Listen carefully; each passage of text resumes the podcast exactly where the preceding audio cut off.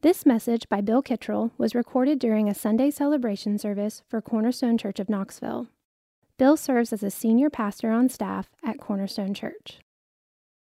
In your Bibles with me to Matthew chapter 7. As we continue our series on the Sermon on the Mount during this Advent season, Matthew chapter 7. This morning we'll be in verses 7 through 11. 7 through 11. Matthew chapter 7.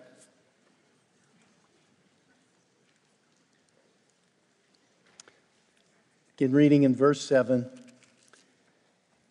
Read down through verse 11. This is God's word. I just want to pray for illumination before we look at this text. Lord, have mercy on us today having thought through this text during this week, I feel like you want to speak a word of encouragement to us, a promise. And Lord, I pray that everyone in here would hear a better sermon than I preach. I pray they'd hear the words of your sermon, the greatest sermon ever preached. Give us the gift of illumination. Let us behold, Lord, wonderful things in your law.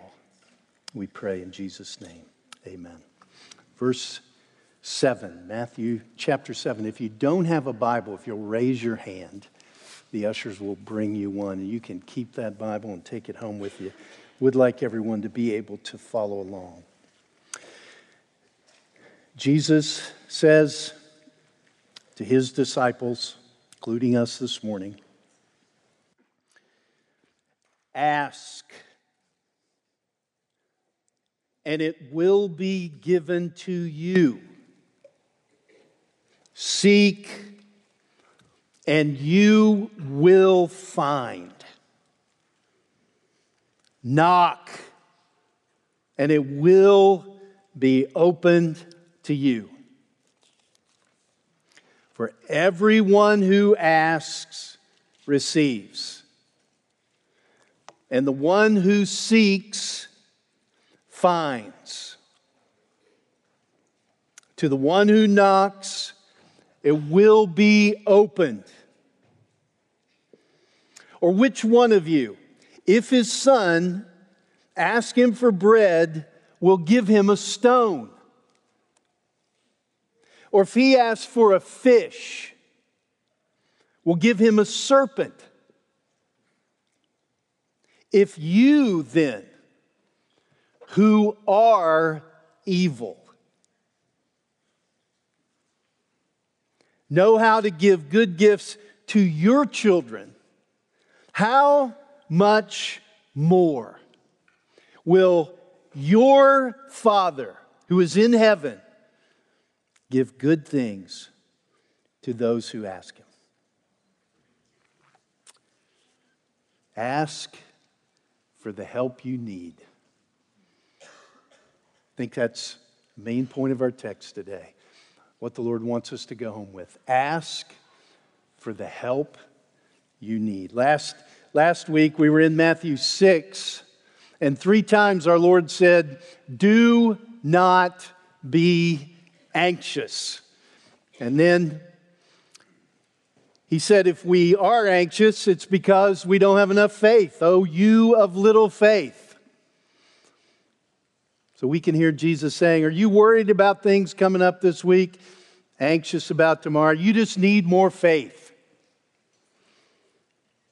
And we can think, or I can think, Hey, tell me something I don't already know.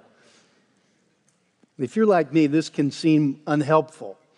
And we, we can feel tempted when we hear texts like this and messages like this, and our Lord saying things like this, we can feel discouraged and hopeless by the Sermon on the Mount. During this Advent season, we sing, O come, all ye faithful, and now we sing, O come, all you unfaithful, written by our own Lisa Clow. Coughlin wishes he had written that song. You can put his name up there all you want. I know who wrote that song. oh, come, all ye faithful joyful and triumphant. Oh, come, all you unfaithful. Come weak and unstable. That's Lisa's song. Her take, her kind of tweaking of the traditional carol. She wrote this song because she was here one Sunday morning. And as is so often the case of our congregation, she was discouraged after the meeting. Just kidding. She felt a disconnect that morning. That morning, she she was walking through adversity, and like we all do this, she was discouraged because she didn't feel faithful. She didn't feel joyful. She didn't feel triumphant. She felt unfaithful. She felt weak. She felt unstable. So she did what I always do. She went home and wrote a beautiful song. the gospel is the Word of God, it's truth. It's truth that does not overlook our weakness. The truth is that we're sinners and we fall short of the glory of God. Even our text says, You are evil. He didn't say we are evil, he said, You are evil. We are sinners. We fall short of the Sermon on the Mount. We fall short of, Oh, come, all ye faithful, joyful and triumphant. We're all like Lisa. And there are times when we come on the Lord's day, live our lives throughout the week, we gather with God's people, we sing songs filled with truth, and we just don't feel it. It, it doesn't reflect the reality of our lives. The singing, the scripture reading, the prayers, the testimonies, sometimes they just don't reflect where we are. Jesus says, Don't be anxious, don't be discouraged, put your hope in God. It just seems impossible sometimes. You know why? Because it is impossible. Matthew chapter 1, Matthew began his gospel with the Christmas story. An angel of the Lord appeared to Joseph in a dream, saying, Joseph, son of David, do not fear to take Mary as your wife for that which is conceived in her, he was thinking she'd been immoral, but the, the angel said, No, that which is conceived in her is, is from the Holy Spirit. It's a miracle. She's a virgin who is pregnant, and she'll bear a son, and you shall call his name Jesus for a reason. He's going to save his people from all their sins. The gospel never says to us from beginning to end, it never says, You're fine, just do it. Pick yourself up, be faithful, be joyful, be triumphant. Never says that. The truth is, we need a Savior, we need grace, we need help. That's the gospel. Sinners need Jesus because they are unfaithful, weak, and unstable. We, we need help and we need a Savior. We need grace to make us faithful, joyful, triumphant. He came to save people from their sins. Three times, Paul said, he pleaded with the Lord about a thorn in the flesh, that it would leave him. And the Lord said, My grace is sufficient for you, for my power is perfected in weakness. And Paul said, Therefore, I will boast more gladly of my weaknesses. That was what Lisa was doing, boasting about her weakness, so that the power of Christ may rest upon us. The gospel says we come weak, and what we're to do is ask and seek and find. It's so important the Lord repeats it in our text. And so let's take a close look at that text after we review. It's a good moment for review. Turn back to chapter 5, verse 1. Let's just review just for a minute because the first beatitude is relevant. The Sermon on the Mount says if you really want to be happy, here's the way, here's the type of person that is truly happy. This is the one that's really blessed. Verse 1, chapter 5 Seeing the crowds, Jesus went up on the mountain, thus the Sermon on the Mount.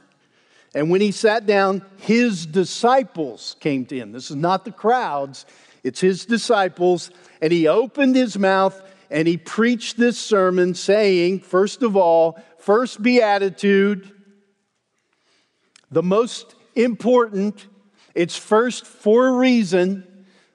Blessed are the poor in spirit, for theirs is the kingdom of heaven. That's necessary for entrance into the kingdom.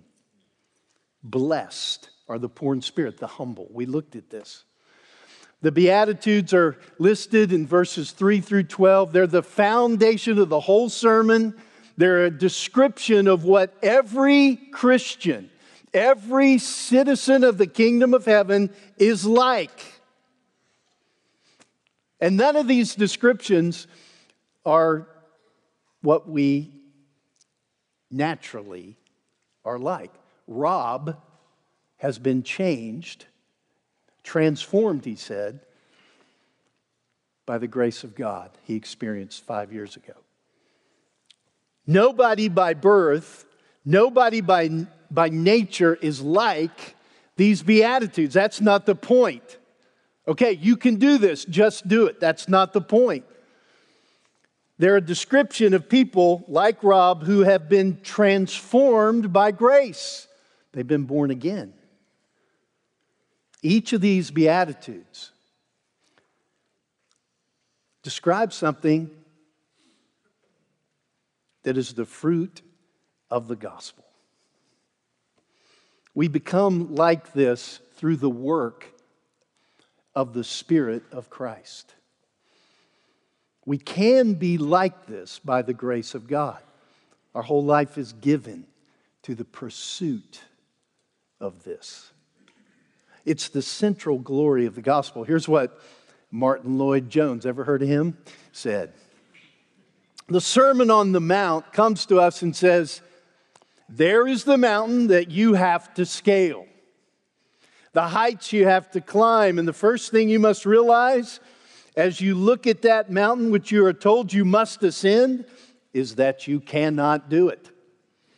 That you are utterly incapable in and of yourself, and that any attempt to do it in your own strength is proof positive that you have not understood it.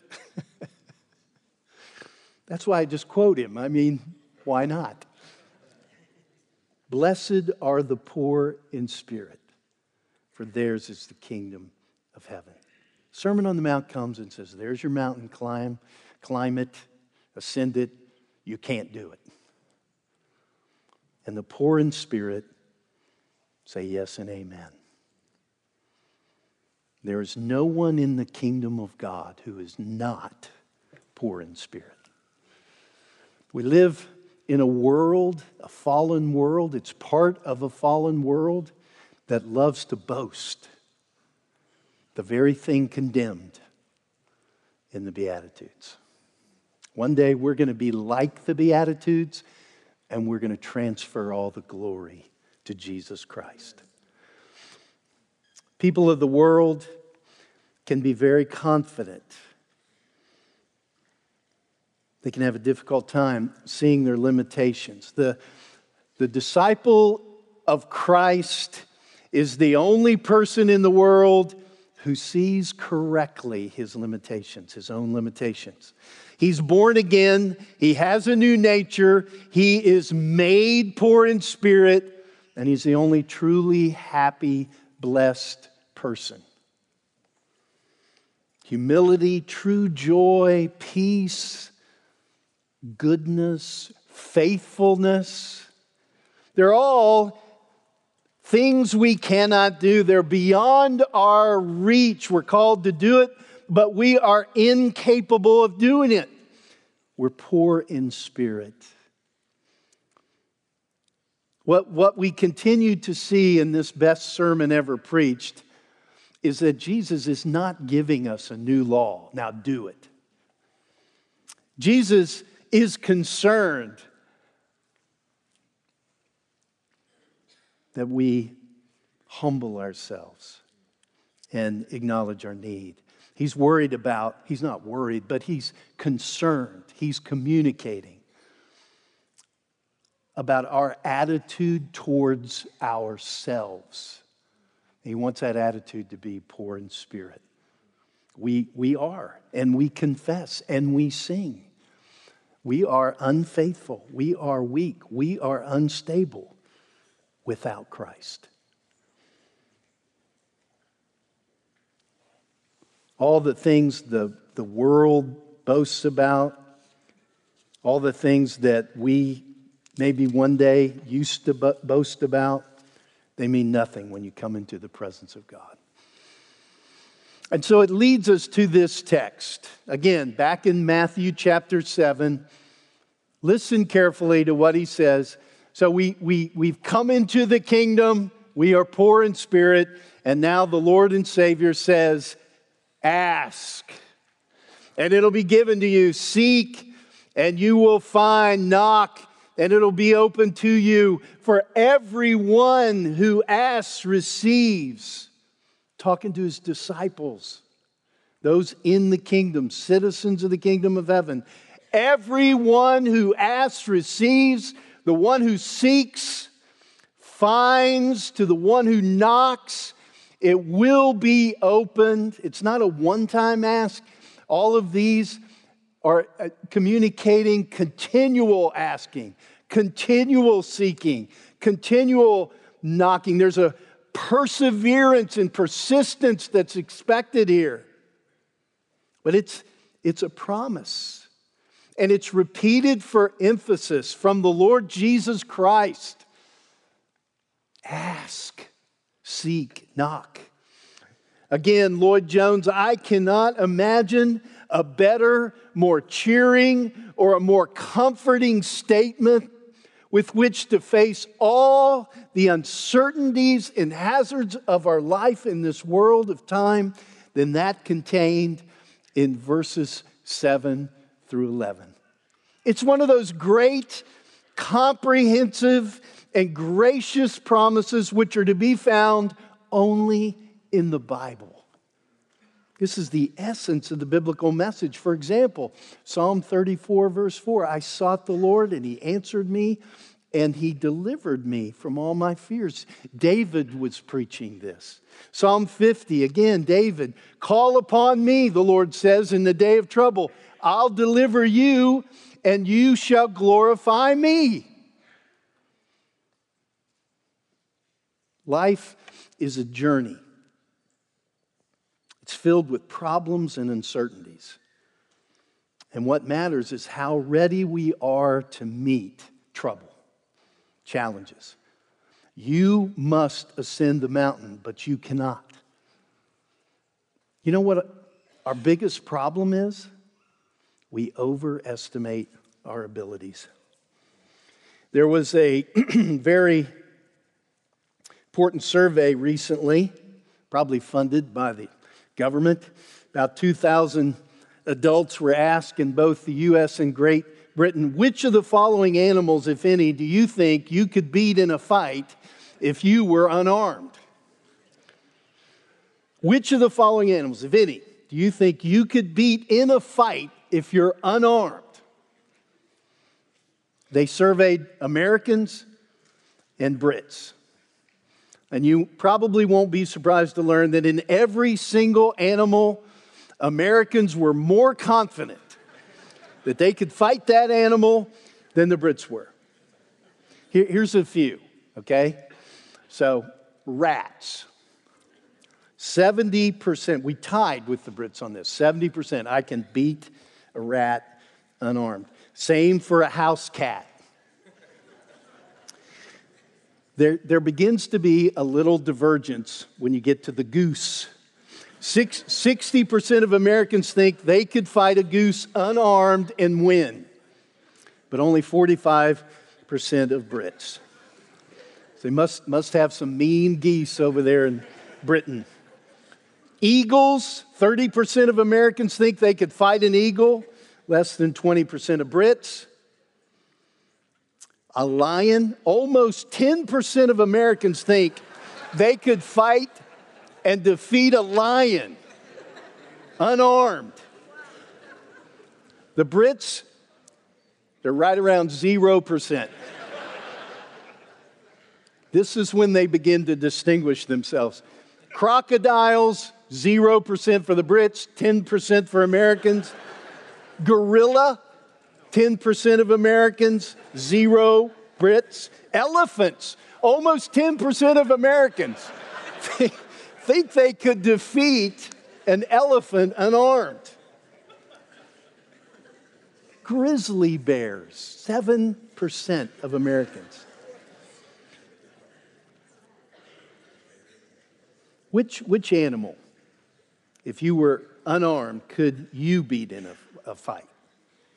Listen, once you get past the house cat, run, flee. You, you're going to lose, okay? Maybe the goose. The point is, we overestimate our abilities. We have a difficult time being poor in spirit. Jesus said, Apart from me, you can do nothing. We overestimate our abilities. We don't see our need. We're on a journey. Remember when Abraham was called by God in Genesis 12? He didn't even know where he was going. He wasn't even told where he was going, but he was happy. He, was, he had peace because he knew who was with him. He had a promise from God that God would be with him. Even though he didn't even know, talk about uncertainty, he didn't even know where he was going. He knew God would never forsake him. Jesus said in John 16, Behold, the hour is coming, indeed it has come, when you will be scattered. He's talking to his closest disciples, his most trusted friends. Hour is coming, you're going to be scattered, each to his own home. You're going to run and flee and leave me alone. Yet I am not alone, for the Father is with me. That's what our text is saying to you. Not that you'll be delivered from that hour, but that the Father, your Father, will be with you the way he was with Christ. Here in, in our text, we're not promised the Lord will change our journey. The Lord isn't saying to us, don't worry about life. You're not going to have any more trouble once you are born again. Once you come into the kingdom of heaven, it's a bed of roses. That's not the promise. He doesn't promise to remove difficulties, trials, problems, tribulations. We live in a fallen world, and even as citizens of the kingdom of heaven, we're going to experience trouble. The great treasure of the kingdom is that God is with us in our lives. No matter what happens along the way, we don't need to be afraid. We don't need to be anxious. Why? Because we can ask, we can seek, we can knock, we can keep on asking and not quit. Jesus repeatedly assures us our prayers will be heard. That's the promise today.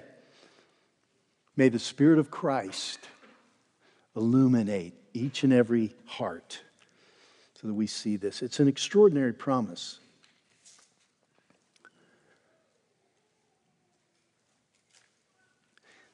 We know that from reading Scripture, the Lord isn't saying He'll give us every single desire. that we ever have. I, I am grateful, and I'm sure many of the older Christians in the room here would be grateful. The Lord hasn't given me everything I wanted along the way. I can think back to certain things I asked for in the past and actually be, Lord, thanks for not answering that prayer. I, I'm glad you closed that door when I knocked. I'm glad you rejected my prayer. The, the, this promise is not given to us so we can just be selfish. This is not a genie in a bottle. We make a wish and we get three wishes. This is to, to enable us to accomplish what we could never accomplish. To ascend the mountain we can't ascend. The righteousness, the humility, the purity and the love that's being preached in the Sermon on the Mount. It's beyond us. We can't do this except through Him. That's what this is about. Those in the kingdom are poor in spirit, they acknowledge personal bankruptcy. I don't have any more funds, can't do it. But here is the way to faithfulness, to joy, to triumph. All these are available to us in Christ.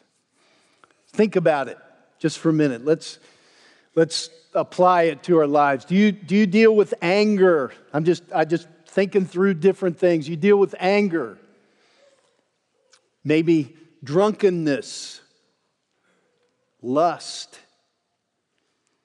depression, anxiety. Maybe you have different fears, phobias. Mine is claustrophobia. I got a bad case of claustrophobia. It's a fear of enclosed spaces. So, one definition it's an extreme and irrational fear of enclosed spaces. That's me. I do not like enclosed spaces. Things like small rooms, elevators. I have taken a lot of steps in my days. Roller coasters with those, you know, automatic restraints. I don't like that. A lot of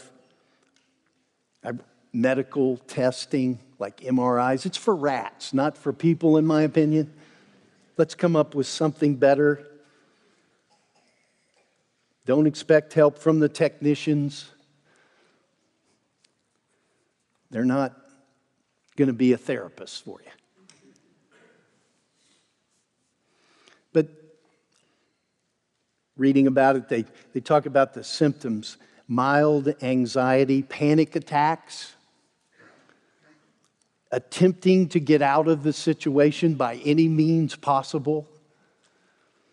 The problem is if you're on an airplane, which I do not like because I'm enclosed. The problem is when you're on an airplane, if you try to escape, then they arrest you, handcuff you, and throw you in a prison cell. So keeps me in my seat. It's only going to get worse. And how, how do people, how do therapists seek to help people with claustrophobia? They have breathing techniques, they, they encourage you to visualize like a calm place, comforting scene. Keep reminding yourself you're safe. This is irrational. Meditate. They have thought stopping. You just say to those thoughts, Stop! I've tried that one, you know. They multiply. It's like they go get their friends and they all come and they inhabit my body. Stop!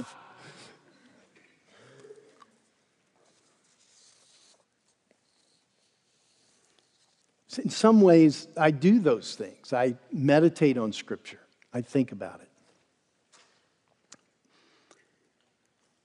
I will, I will say, you know, I don't know if you remember John Madden. John Madden was a football coach He died a few years ago. He's famous guy, famous for his, um, you know, electronic game for football, Madden football, whatever that's called. Nintendo, is that what it is? Uh, but he was claustrophobic on airplanes. He gets what none of you people get, which is you can't get out once you get in there, and you don't understand that, but he did. And, uh, and he decided he would never fly again, bought a Winnebago, and famously drove all over the country to every place he had to go. I totally, I read that early on. I was like, man, I'm with you 100%. You just can't afford a Winnebago. I really thought, you know what, I want to be able to preach this message. And so I've probably flown this year more than most of you in this room.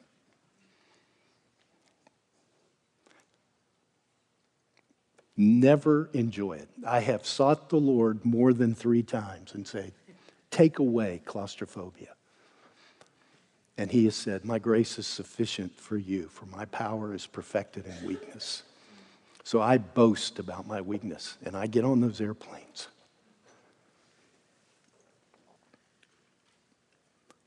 And I just want to say to you, He answers our prayers. This is true. These promises are true. What gets me through it every time is He is with me. And I sense His presence, and He gives me strength. So I don't know what you battle, but you have your Lord saying to you today, you have a terrible need of grace to ascend this mountain, to live this life. I promise you. Ask, seek, knock. You will never be alone, and He will fulfill His promises. So, Hear this promise today and hear it repeated. hear it again and again. Verse 7 Ask and it will be given to you, seek and you will find, knock and it will be open. Everyone who asks receives. The one who seeks finds, and to the one who knocks, it will be opened. He repeated it. So, why have we not received? Three reasons. Number one, we have not realized our need. We have not realized our need. What will make you persistent is recognizing your need. In Luke's account, where he gives this text in chapter 11 of Luke's gospel, he says that Jesus told a parable before he gave these promises. He said to them, Which of you who has a friend will go to him at midnight and say to him, Friend, lend me three loaves? For a friend of mine has arrived on a journey and I have nothing to set before him. Verse 7 And he will answer from within, Don't bother me. The door's now shut. My children are with me in bed. I can't get up and give you anything. I tell you, though he will not get up and give him anything because he's his friend, yet because of his impudence, his disrespectful persistence, he'll give him his bread. The point, and then Jesus goes on to say, ask, seek. Now, the point is, God is calling us in prayer to disrespectful persistence. And I hold him to it personally. I'm glad to do it. Don't quit. Luke also records another parable about, remember, the persistent widow, where the unrighteous judge, who is not like your heavenly father, says, I'm going to give her what she wants, unless so she won't keep coming and wear me out. There is a point here. Ask, seek, knock, keep it up, keep seeking, keep knocking, keep asking. We have not because we ask not this way. We stop asking. We lose heart. We get discouraged. Jesus is making a promise to you. You're called to ascend this mountain this week. Ask and you will receive. A second reason we have not received is because we have not re- related to God as our Father. We have not related to God as our Father. Verse 9. Which one of you, if his son asks for bread, will give him a stone? The, the answer is none of us. Or if he asks for a fish, will he give him a serpent? Of course not. Then Jesus says, if, he, if you then, who are sinners, redeemed sinners in the kingdom, but sinners, you are evil. You know how to give good gifts to your children. How much more will your Father, your Father, it's a theme in the Sermon on the Mount, he just keeps the citizens of the kingdom are children of God. He is their father. If, if an earthly father does these good things, how much more will your Father who is in heaven give good things to those who ask, seek, and knock? It's a promise. If you haven't received because you're not re- re- relating to God as your Father, you're not thinking like this. It, it's no small matter to not know God as our Father as we should know Him.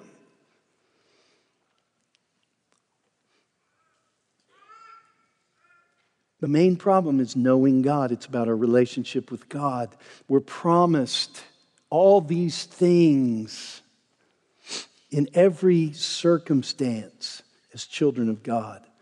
He isn't everyone's father. This, this fatherhood language is reserved for those who are citizens of the kingdom. By nature, we are children of wrath. We are evil. We are enemies of God. By nature, we are not his children. But Jesus says in John chapter 1, I mean, John writes in John 1, he came to his own, and his own people did not receive him, but to all who did receive him, who believed in his name, he gave the right to become children of God. So when you come to Christ and you receive him and you trust in him,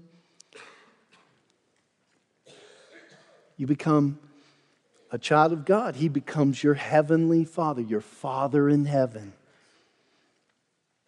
You have access to Him because of Christ. He's concerned about you. Why have we not received what we need? We've not related to Him like this. We don't relate to Him as a father, as a heavenly father who's concerned about you, who watches over you, who has a plan for you, who has purposes for you. He who began this in you is not now going to forsake you. He is, he is with you. He has a vested interest in you. he wants to bless you and help you. And he's promising you this is not my idea, this is his word saying to you this morning, this week, whatever's on your mind. We're going to have second Sunday ministry time here in a bit. Come up and let us pray with you. And we will ask and we will seek and we will knock with you. If, if your son asks for bread, would you give him a stone? If he asks for a fish, would you give him a serpent? Of course not. Multiply that by infinity, Lloyd-Jones says, and that is God's attitude towards those who are his children. Finally, we haven't received number three because we haven't realize that our Father is the perfect Father. He, he never makes a mistake. Earthly fathers make mistakes. The Lord knows the difference between good and evil in a way that no earthly father does.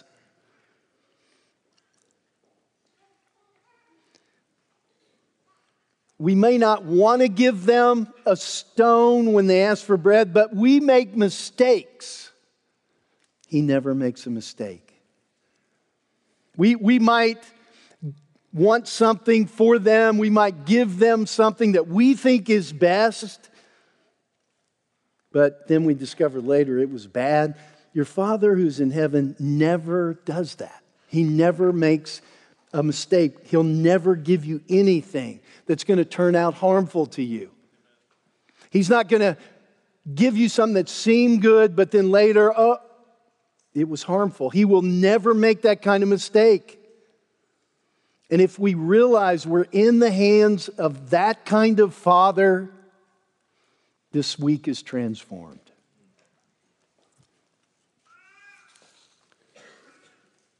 Multiply it times infinity. So let's ask today and this week for the help we need. Luke says, If you then, who are evil, know how to give good gifts to your children, how much more will the Heavenly Father give the Holy Spirit to those who ask Him? Because that is the good gift. That is the gift that keeps on giving. That is the gift that is responsible for every good gift. And we have a promise in this text that He will give you the Holy Spirit, the Spirit of Christ. Jesus said it's better for him to go and be with the Father, which would have been very hard to understand and believe. But he said that because he was going to send his Spirit.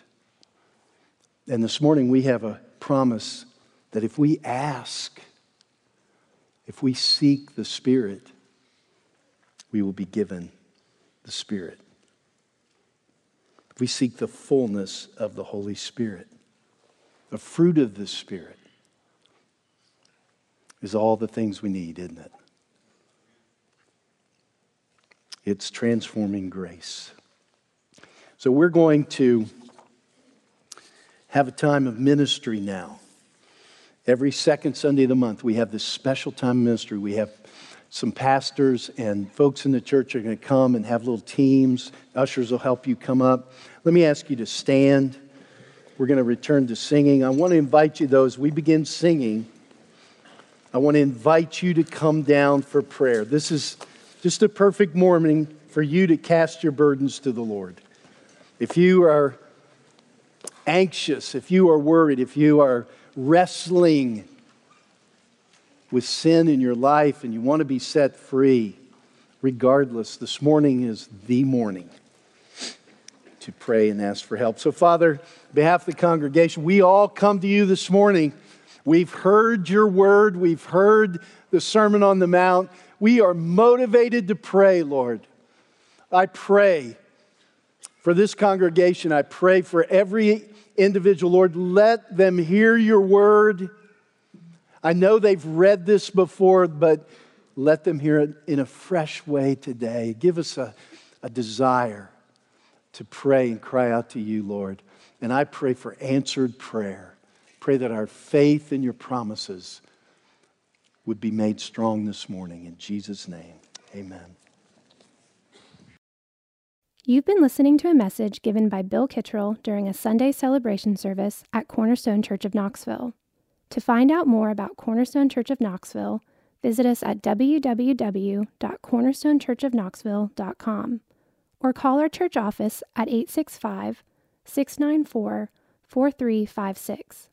We'd love to have you join us in our mission to treasure, grow in, and proclaim the gospel of Jesus Christ.